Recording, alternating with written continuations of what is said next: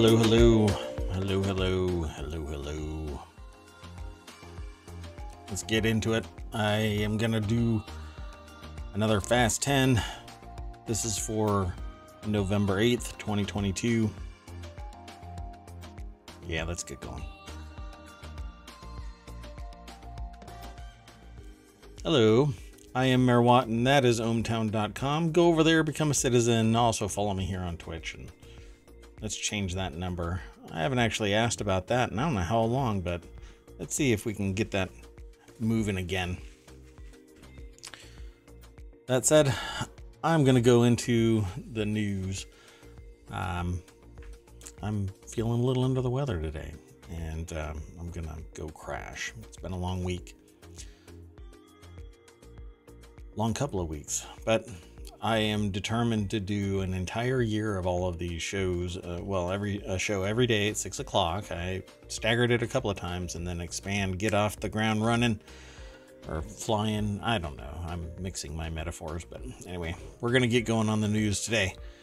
The very first article is uh, FTX t-shirts and swag were stashed away in trash bags during Miami's Art Basel. I'm not sure what what that is. Miami's Art Basel uh, and some crypto diehards took them home as souvenirs. Solana, the Solana Embassy, once backed by Sam Bankman Fried, gave away free FTX t-shirts at Art Basel.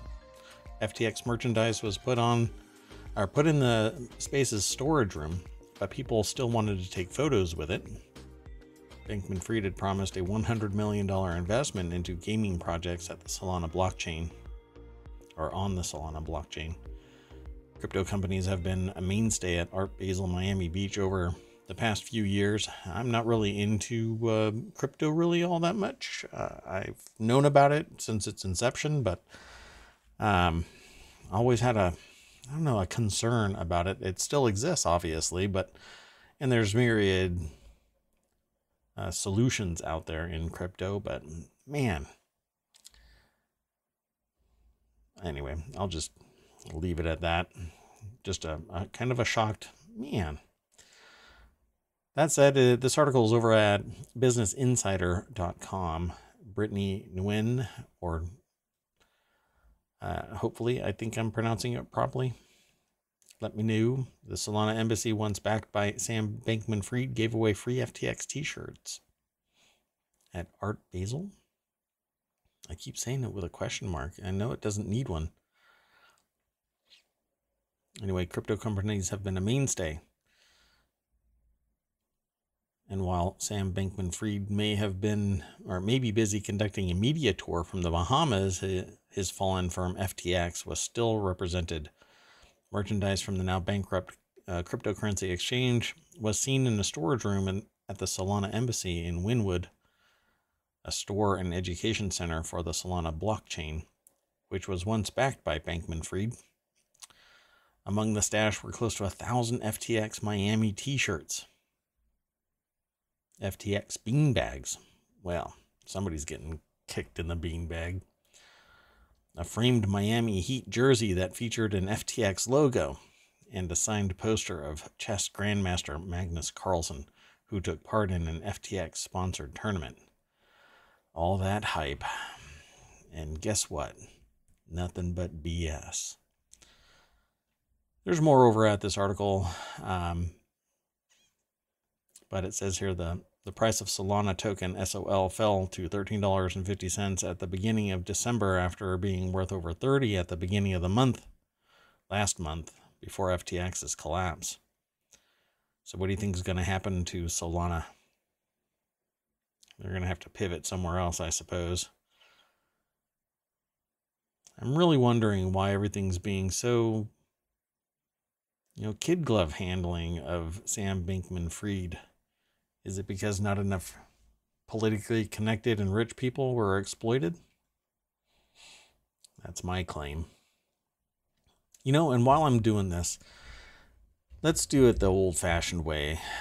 Exclamation point Showbot will send you a link to ohmtown.showbot.tv. I'm going to click this link so that, or I should say, submit this over to that Showbot uh, location. So ohmtown.showbot.tv. Go over there. You can vote on articles that you find interesting. Um, I normally prep this beforehand, but like I said, I was feeling under the weather today. Um, the next article is over in the Word in Tech. Murderous 1600s pirate hid out in U.S. colonies with impunity. Sure, apparently they had some money. One tarnished silver coin at a time, the ground is yielding new evidence that in the late 1600s, one of the world's most ruthless pirates wandered the American colonies with impunity. Well, why would they actually know it? William J. Kole over at phys.org is the author of this article. Not quite sure. Well, it's a metal detectorist. A metal detectorist. All right. Newly surfaced documents also strengthen the case that English buccaneer Henry Every, the target of the first worldwide manhunt, manhunt hid out in uh, New England before sailing for Ireland and vanishing into the wind. Quote, at this point, the amount of evidence is overwhelming and indisputable, historian and metal detectorist Jim Bailey, who's devoted years to solving this mystery, told the Associated Press. Every, every so Every was undoubtedly on the run in the colonies. It was the one armed man. Uh, anyway, uh, so four 17th century silver coins with Arabic inscriptions rest together on a table. Dun dun dun. Research confirmed that the exotic coin was minted in, uh, in 1693 in Yemen Bailey then discovered that it was consistent with millions of dollars worth of coins and other valuables seized by Every and his men in their brazen September 7, 1695 sacking of Ganj Sawai, an armed royal vessel owned by Indian Emperor Aurangzeb. Huh. Let's see here. Interesting. So, de- detectorists and archaeologists have since located 26 similar coins stretching from Maine to the Carolinas. All but three coins turned up in New England, and none can be dated later than when the Indian ship was cap- captured. Pretty cool. So, I guess you really can find stuff. Just walking around in a field here. I thought it was mainly the UK, right?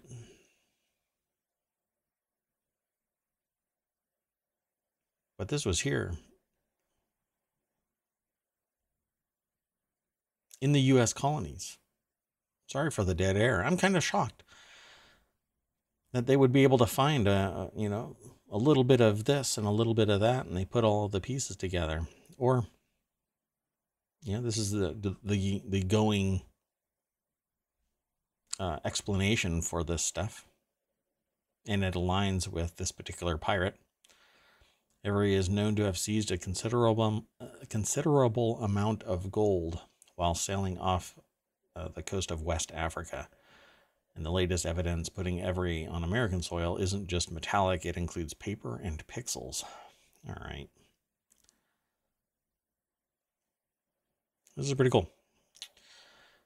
So, captured pirates William Phillips and Edward Saville testified on August 27, 1696, that one of two ships that left the Bahamas went to Virginia and New England and started a cryptocurrency called FT. Oh, wait, wait, wait. I'm sorry. I'm sorry.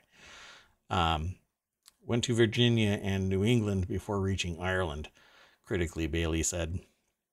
The records clarify a muddy timeline that long has been misinterpreted by historians to suggest Every lingered two months on the Caribbean island something he'd never have done as a fugitive. Yeah, you linger too long, you get to, you get captured. There's no way he stayed on the Bahamas to sit on the beach and work on his tan while waiting to be captured, Bailey said. On a ship he can run or eliminate. Pretty cool. Okay, so let's go on to the next article. And that's one that one's in the Marble channel. Say hello to the toughest material on Earth and um, uh, scientists have measured the, the highest toughness ever recorded by any material while investigating a metallic alloy made of chromium, cobalt, and nickel. Tungsten carbide drills. Uh, man. Uh, not only is the metal extremely ductile, which in material science means highly malleable, and impressively strong, meaning it resists permanent deformation. its strength and ductility improve as it gets colder. This runs counter to most other uh, materials in existence, although, let's see, it improves as it gets colder, but what are we going to use it for? I'm, I'm curious what they say in the article. Um, Aliyah Kovner over at Lawrence Berkeley National Laboratory put this article together for phys.org.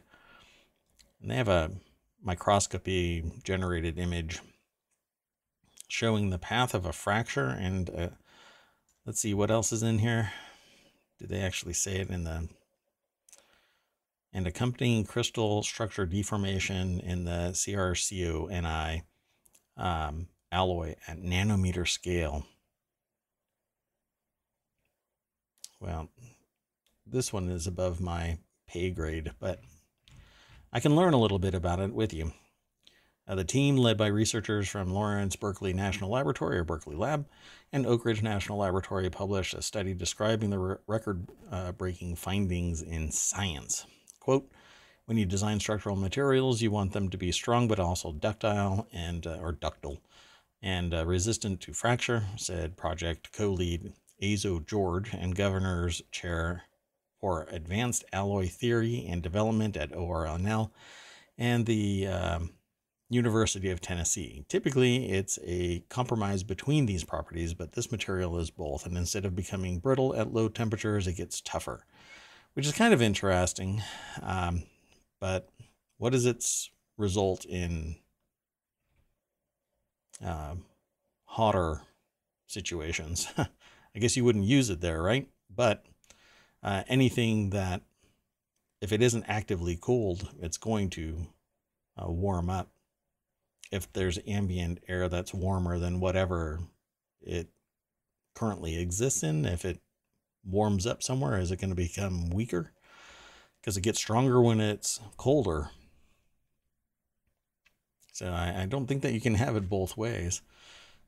Um, all the alloys in use today contain a high proportion of one element that lower amounts or with lower amounts of additional elements added, but HEAs are made of an equal mix of each constituent element, so high entropy alloys.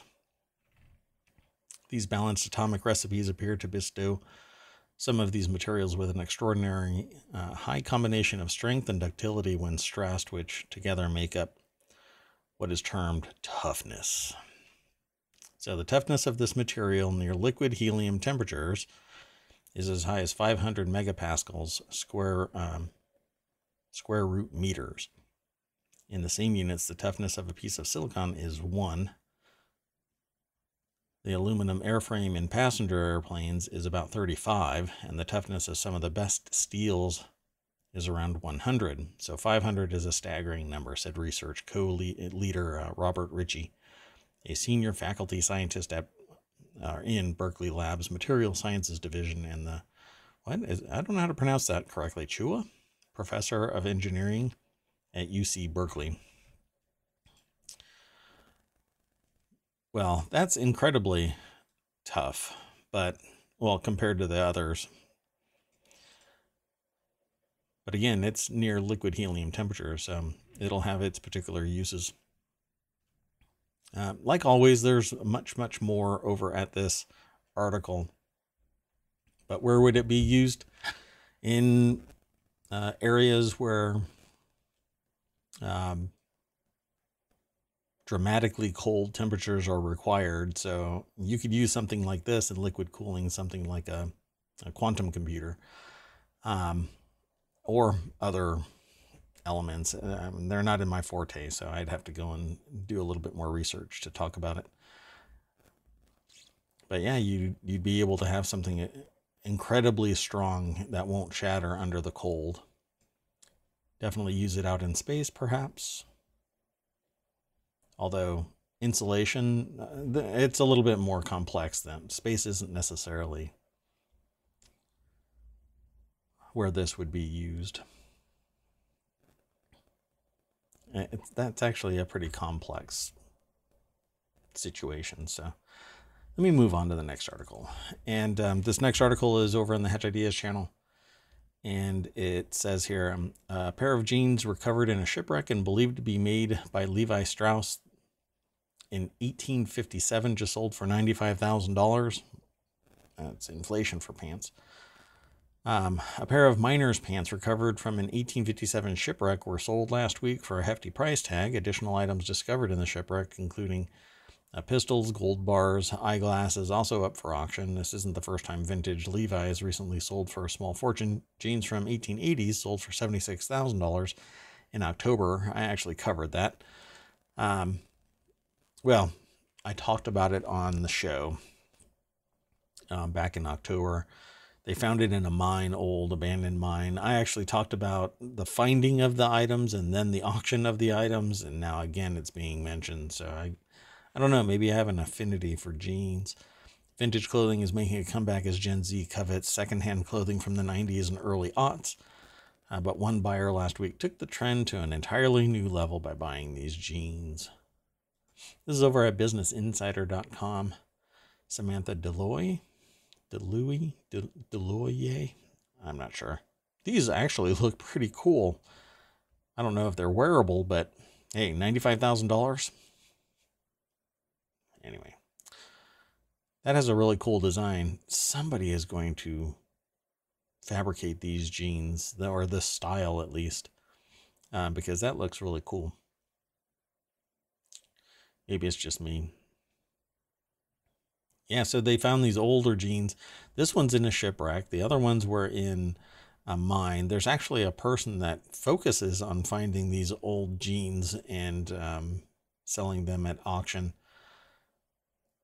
Let's see what else is in here. The total price of the miner's pants, including auction house fees, came to $114,000. Man, that is a lot of money for a pair of jeans. And that's it right there. Okay. Um, did I put no, I didn't put these on there. Dun dun dun. Let me let me throw this into the um uh, Showbot. Okay, there you go. So the next article is uh, U.S. gas prices are now lower than a year ago. You know, it it almost um, stands to reason that um, fluctuations happen in the price of gases, and it's really built uh, gases in the price of gas, and it is um, really hinging on corporate greed and being able to exploit um, to get greater profit at the cost of so many other things. And uh, this basically stands to reason. The conflict is still going on. In fact, we have a pipeline that shut down because of a leak. Um, the Keystone pipeline just got shut down because of a leak. Um, so, really, what what's the why is it suddenly lower? Huh? Maybe it's because people are starting to get pissed off at high prices, and corporate is saying, "Oh, we better lower our prices." Huh, golly. A visible symbol of inflation for much of the year, prices at the pump have been driven down by reduced global demand and tumbling oil prices. Now, hold on. I'm going to do this live. I'll do it live. Let's see. So, only today, well, in the last, mm, I don't know, couple of days, it's been lowering. It's ten dollars lower um, today. Now, I basically stopped looking when it was at 84. So does that translate into lower prices? I don't know. Not this soon. Uh, but up until maybe a week and a half, two weeks ago, I have been looking at those oil prices, and those oil oil prices were somewhere around the 87 to 92 dollar uh, a barrel mark, um, and now they're at 76. So, huh, what what really is going on? And now uh, an oil pipeline is out of commission, so maybe we'll see those start jumping back up again. Uh, the reversal of the price escalation that accompanied Russia's invasion of Ukraine will ease pressure on American consumers dealing with the high cost of other essentials. So, the reversal of the price escalation that accompanied Russia's invasion of Ukraine Huh. But the invasion's still going, so why does that make a difference? Why is it reversing? The drop in gasoline prices was led by a decline in worldwide energy demand. Right. Everybody has just stopped using gas, right? That's what happens. Everybody decides together, hey, you know what? Let's stop using gas. No, gas is still being used. The national average for a gallon of uh, gasoline here in the States is uh, $3.33 on Thursday, according to AAA. A year ago, the average price at the pump was $3.34. Um, and I don't really like following on just the previous year um, because the, the year before that, it was somewhere close to $5, right? So at their peak, gasoline prices were just, oh, they actually talk about it, just over $5 a gallon in mid June. The price of West uh, Texas Intermediate crude, the U.S. benchmark that serves as the main driver, yeah, it says crossing below $72 a barrel after trading over 120 in March and June. Yeah, it's been a long year. So I wonder if all of those stickers that say Biden did this, I did this, that kind of thing, are now getting scraped off all over the nation. Probably not.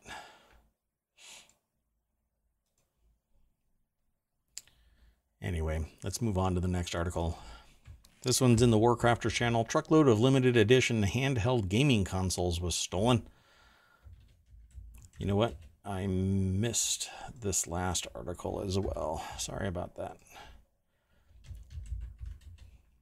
Normally I load it all up and then I and now I'm starting to post them. Um, front loaded over onto Showbot, but also while I'm doing the stream. Um, but I skipped this one. Okay, so a truckload of limited edition handheld gaming consoles was stolen. This is over in the Warcrafters channel, but it was aggregated from PCGamer.com. Jeremy Laird is the author of this, and um, it's called Evercade. Um, EXP limited edition consoles. Uh, I haven't heard of these, but I wanted to see more about this. So it says a full truck of Evercade EXP retro handheld consoles was stolen earlier this week.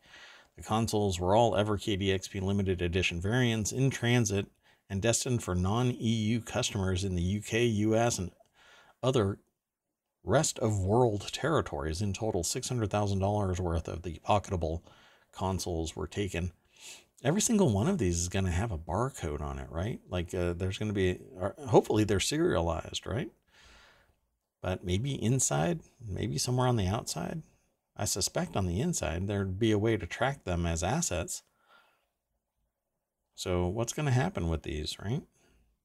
So as for what happens for anyone who ordered one of these stolen consoles, uh, by it says plans are already afoot. Yeah, they'll just get it replaced. They may not actually get it before Christmas, but it says uh, our n- customers are our customers are our number one concern.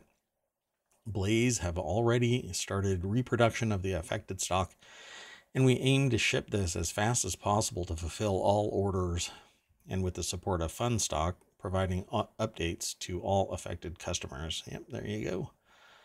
So it says here that Evercade EXP is a pocketable retro console with a 4.3 inch 8 x 480 uh, pixel IPS screen, 720p mini HDMI out, Wi Fi 4 to 5 hour battery, and a USB C charger. You know what? I bet you this one has the charger on the bottom. I'm looking at you, Steam Deck. Anyway, um, I think their last name is pronounced Byatt. Byatt also told the that uh, or said that Funstock is and was the only online retailer of the limited edition, and that any other third-party listing may be suspicious and can be reported to interested at evercade.co.uk.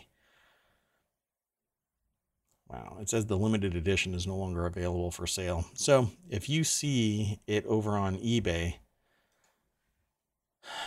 be the change you want to see in the world and report it so that an investigation can be done.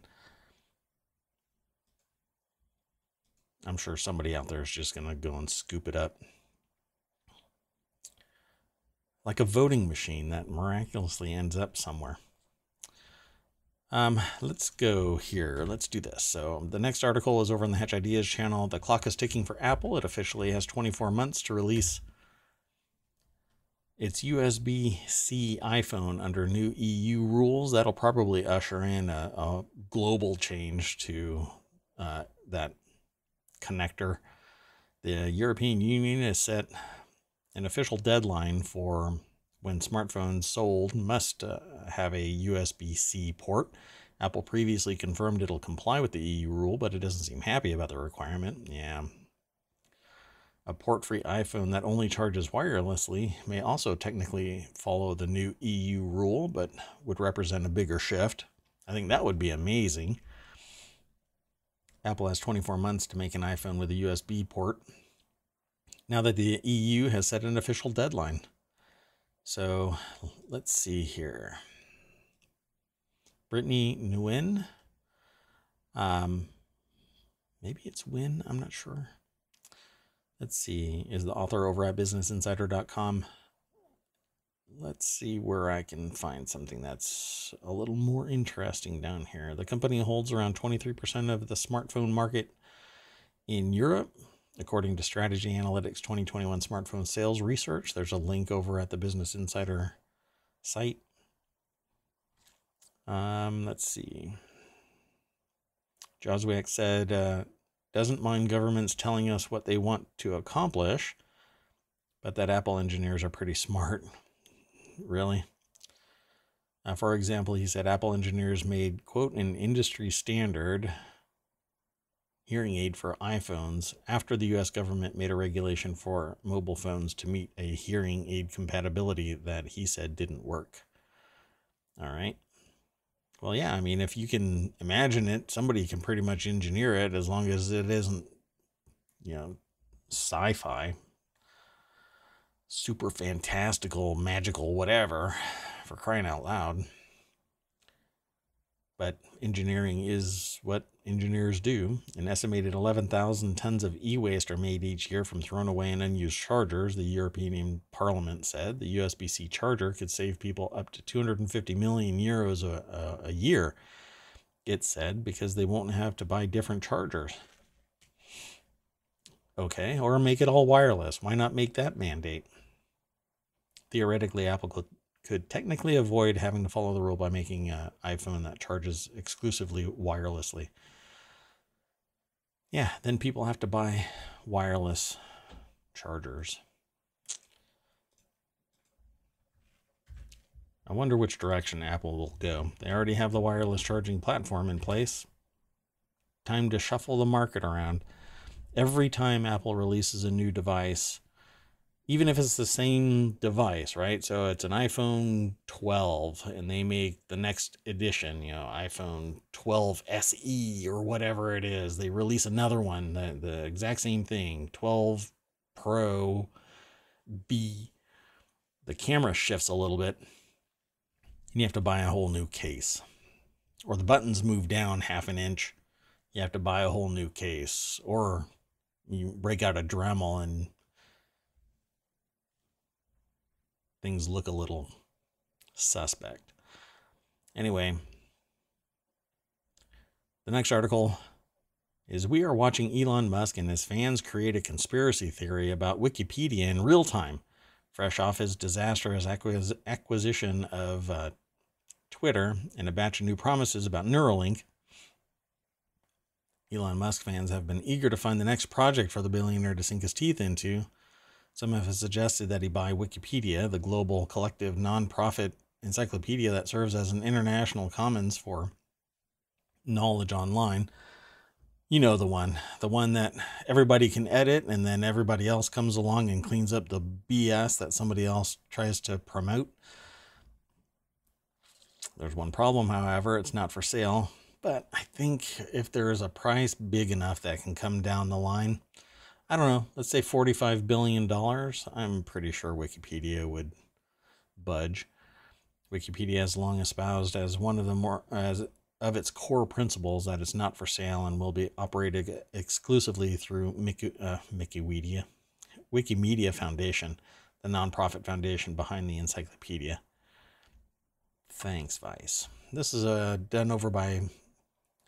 This article is written by uh, Jason Koebler and Edward Ongweso over at Vice.com. And uh, here's Elon Musk saying, Yeah, I spent $45 billion on Twitter. He's got his thumbs up. What has two thumbs and spent $45 billion on a social network? That guy. Uh, there's just one problem, however, it's not for sale. So, what do you think? Do you think Wikipedia can get scooped up? And what are they talking about? This conspiracy. Is that that's what they're saying, right? They're saying create a conspiracy theory about Wikipedia in real time.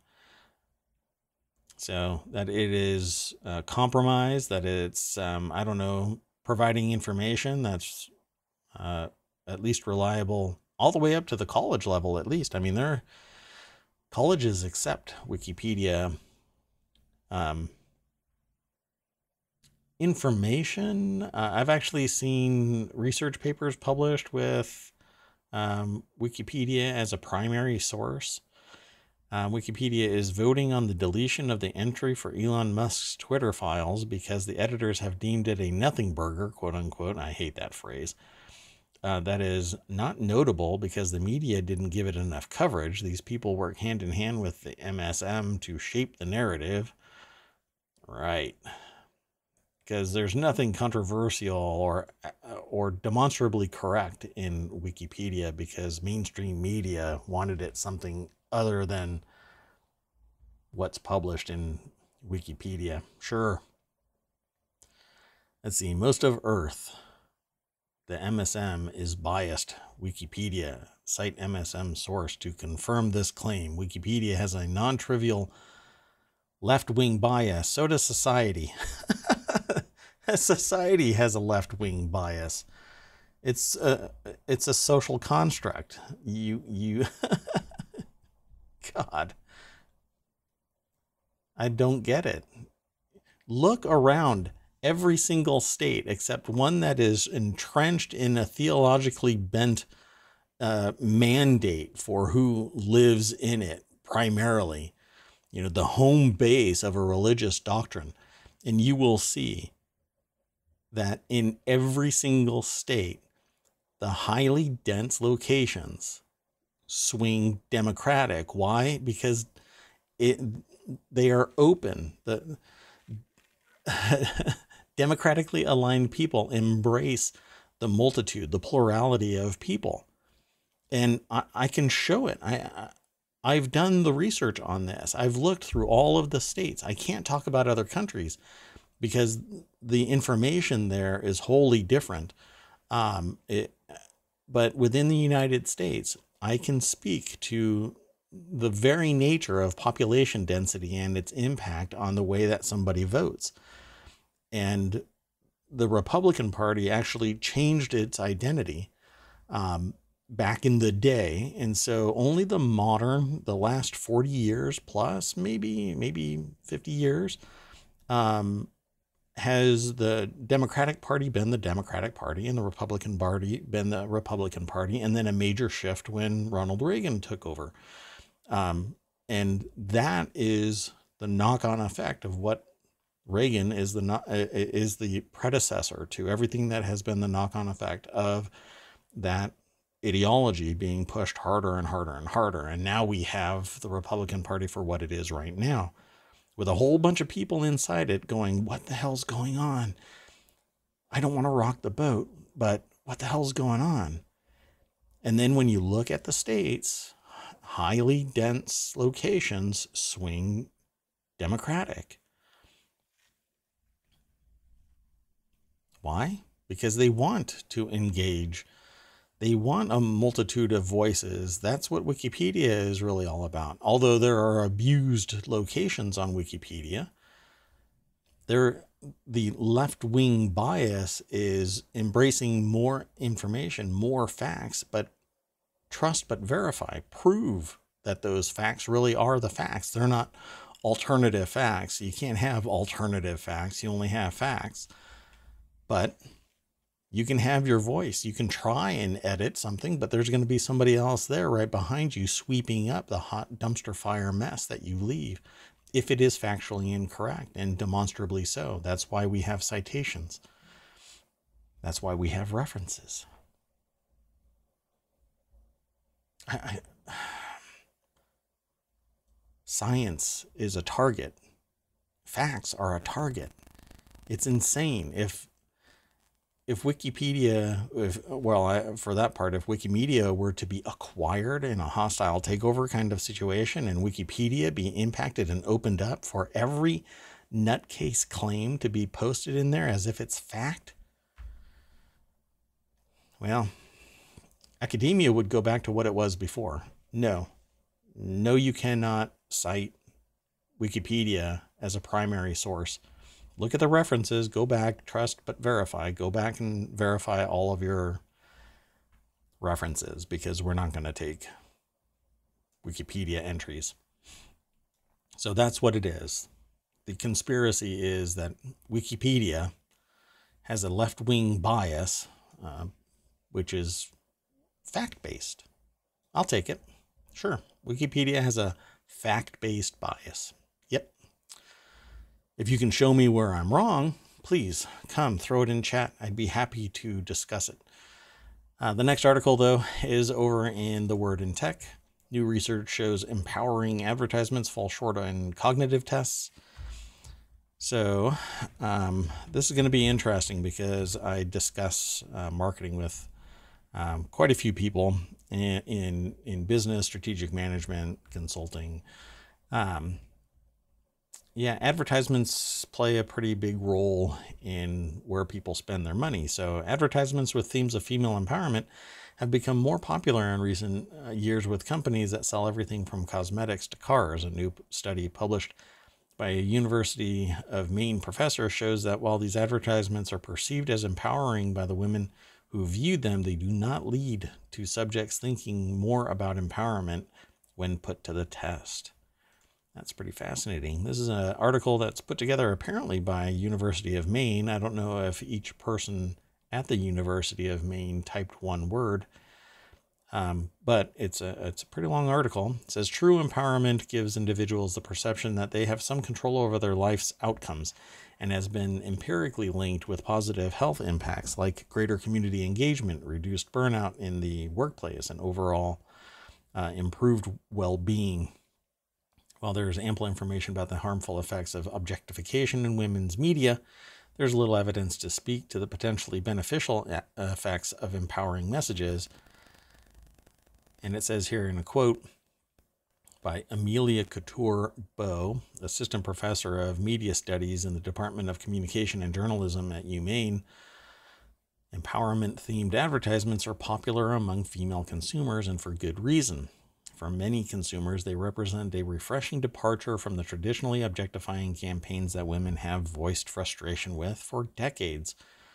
But while it's easy to let our guard down, the presence of empowering narratives doesn't negate the fact that many of these advertisements still contain images and other message themes that we know from prior research to be problematic.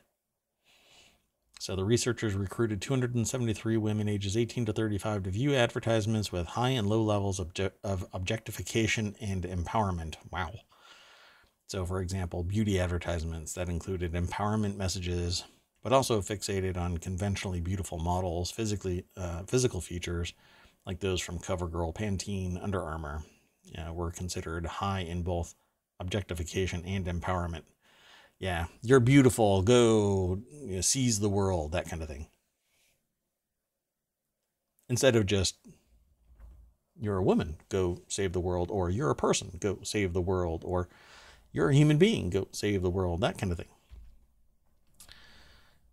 Um, after viewing their randomly assigned advertisement, women were asked about their perceived feelings of empowerment. Then they were asked to perform lexical decision tasks, a standard psychological method for quickly uh, distinguishing between words and non-words in order to measure schema activation, which shows whether complex topics have been activated or stimulated in the brain containing empowerment and objectify, uh, objectification themed words. So apparently it didn't active, although they would report, hey, that seems like an empowering video, um, it didn't actually trigger anything in their brain that says, yeah, I, am feeling empowered. So it says, in contrast, the results from the lexical decision task showed that empowerment themed advertisements are no more effective in activating empowerment schemas for the subjects than traditional advertisements. Eh, traditional advertisements are really about raising awareness for that product or service. It has zero really empowerment kind of a thing. What empowerment comes from applying the ability to take control of one's existence. An ad doesn't do that. An ad might point you in a direction, but if you remember, hey, I got my start from an ad, and that's what empowered me to become what I am today, that's a really long slog to show the efficacy of an empowerment ad. Um, and I really doubt, you know, somewhere out of a thousand people, you might find one that remembered the ad that pointed them in the right direction. Almost becomes anecdotal. So, this is an interesting article. So, it's over in Media Psychology, is where it was published. Um, and it reinforced the idea that uh, the relationship between empowerment and objectification in media is complex, but it will take more than feminist messaging in a shampoo commercial to create real change. I agree. Um, advertising really is about triggering a subconscious memory of a product or service, and you repeatedly, you know, tap that endorphin rush button. Yes, it's there. Yes, it's there. Yes, it's there. Have you had a Coke lately? Uh, you still remember that Coke, right? And how it made you feel, and you got that caffeine and sugar buzz, right? Yeah, let's go have another Coke. That's what the ad is there for. Because if a person has never had a Coke, the ad for a Coke doesn't necessarily make you want to go and have it. Although seeing happy people might encourage someone to say, Does Coke really make me feel that way? And if they're brave enough, then they might go over and try it. But the ad is really just to trigger that memory. Fight the urge. I guess I lost my Coke advertising. Um, the next article is over in uh, the Hatch Ideas channel. Elon Musk plans to charge, and this is the last one for today, by the way. Um, Elon Musk plans to charge iPhone app users $4 more for Twitter Blue, uh, according to a report. Um, Elon Musk, uh, in their bid to recover $45 billion and, and pay $1 billion in um, annual interest on this outstanding debt. Well, Twitter has to pay it. Leave it like that. Anyway, they're going. Uh, Elon Musk is going to have Twitter raise the price for Twitter Blue, which always sounds like a like a red light district for Twitter. I don't know why. Um, I guess Twitter Red would be the red light district, but Twitter Blue sounds sus. But anyway, um, according to uh, the information, who reported that uh, they're going to charge $11 per month for Blue if you purchase it via the iPhone app, but only $7 because Twitter needs its margin. So you raise the price to $11 and you end up with the same $8 or $7 or so uh, post know, Apple tax, even though you wouldn't get that customer if it wasn't for the Apple platform. So, of course, you're going to punish what is perceived a pretty liberal platform, right? Right? Right? They spend a lot of money. They, the, the level of progressive thoughts, processes, activities, socially driven mandates. Oh my gosh, you know, let's charge more because they don't have your particular ideals. Yeah, this is another one of those poison pill things that I think Elon Musk is driving through Twitter to basically ruin the relationship with advertisers. Um, you know, perhaps not. There's machinations going on inside um, Twitter that a lot of people don't know and uh, are discussing publicly with the as uh, uh, with the if what if type of phrasing in front of it. What if Elon Musk is doing this um, with a particular reason? I talked about it in a previous episode, but uh, just if it comes true, which other reports like this have come true, uh, Apple is going to have a different price than the website, which happens with other places naturally. Sometimes that there is a different price for the app version of it than the uh, web price. Um, but we'll see what happens. This is a Business Insider article by Kate Duffy. And uh, here's a picture of Elon Musk saying, um, Yeah, I bought Twitter. And that's pretty much it. It says the that's a $4 price difference between using an Apple iPhone and the Twitter site to pay for the subscription feature. The report said the price changes were likely to be a response to Apple's 30% levy on in app transactions made through its App Store. Yeah.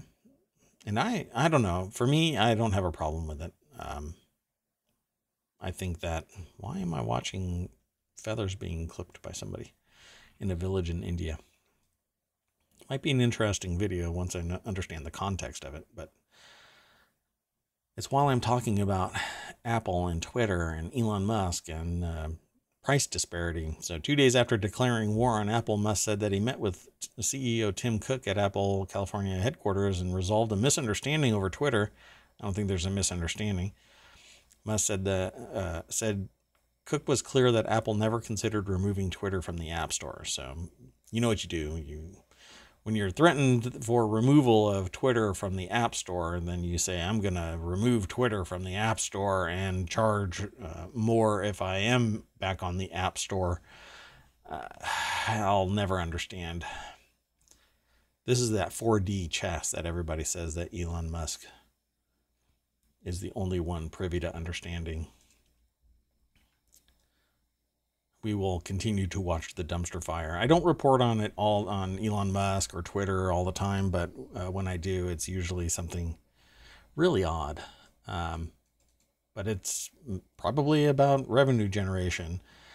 Um, or it could be about driving users off of the platform um, for the Twitter blue side of things. You know, if you want that blue check mark you're going to have to pay $11 if you're on Apple. I mean, that makes sense. Anyway, let's do this. I am done for the day. Again, I am Mayor Watt, and that's ohmtown.com. Go over there, become a citizen. Be sure to follow me. That'd be great. Just hit follow. Change that number. Be the change you want to see in the world and want to see that go up. If you don't, I understand. But I hope to see you tomorrow, 6 p.m. Eastern. All things being equal and I don't get sick. I'm feeling kind of weird right now. So that's why I'm going to hurry up and get out of here. Um, but I will thank you for downloading the podcast or watching the VOD here on Twitch or watching it over on YouTube. Be sure to follow me over there too. Um, but I'm going to get out of here. And uh, much thanks. Thank you very much. Bye bye.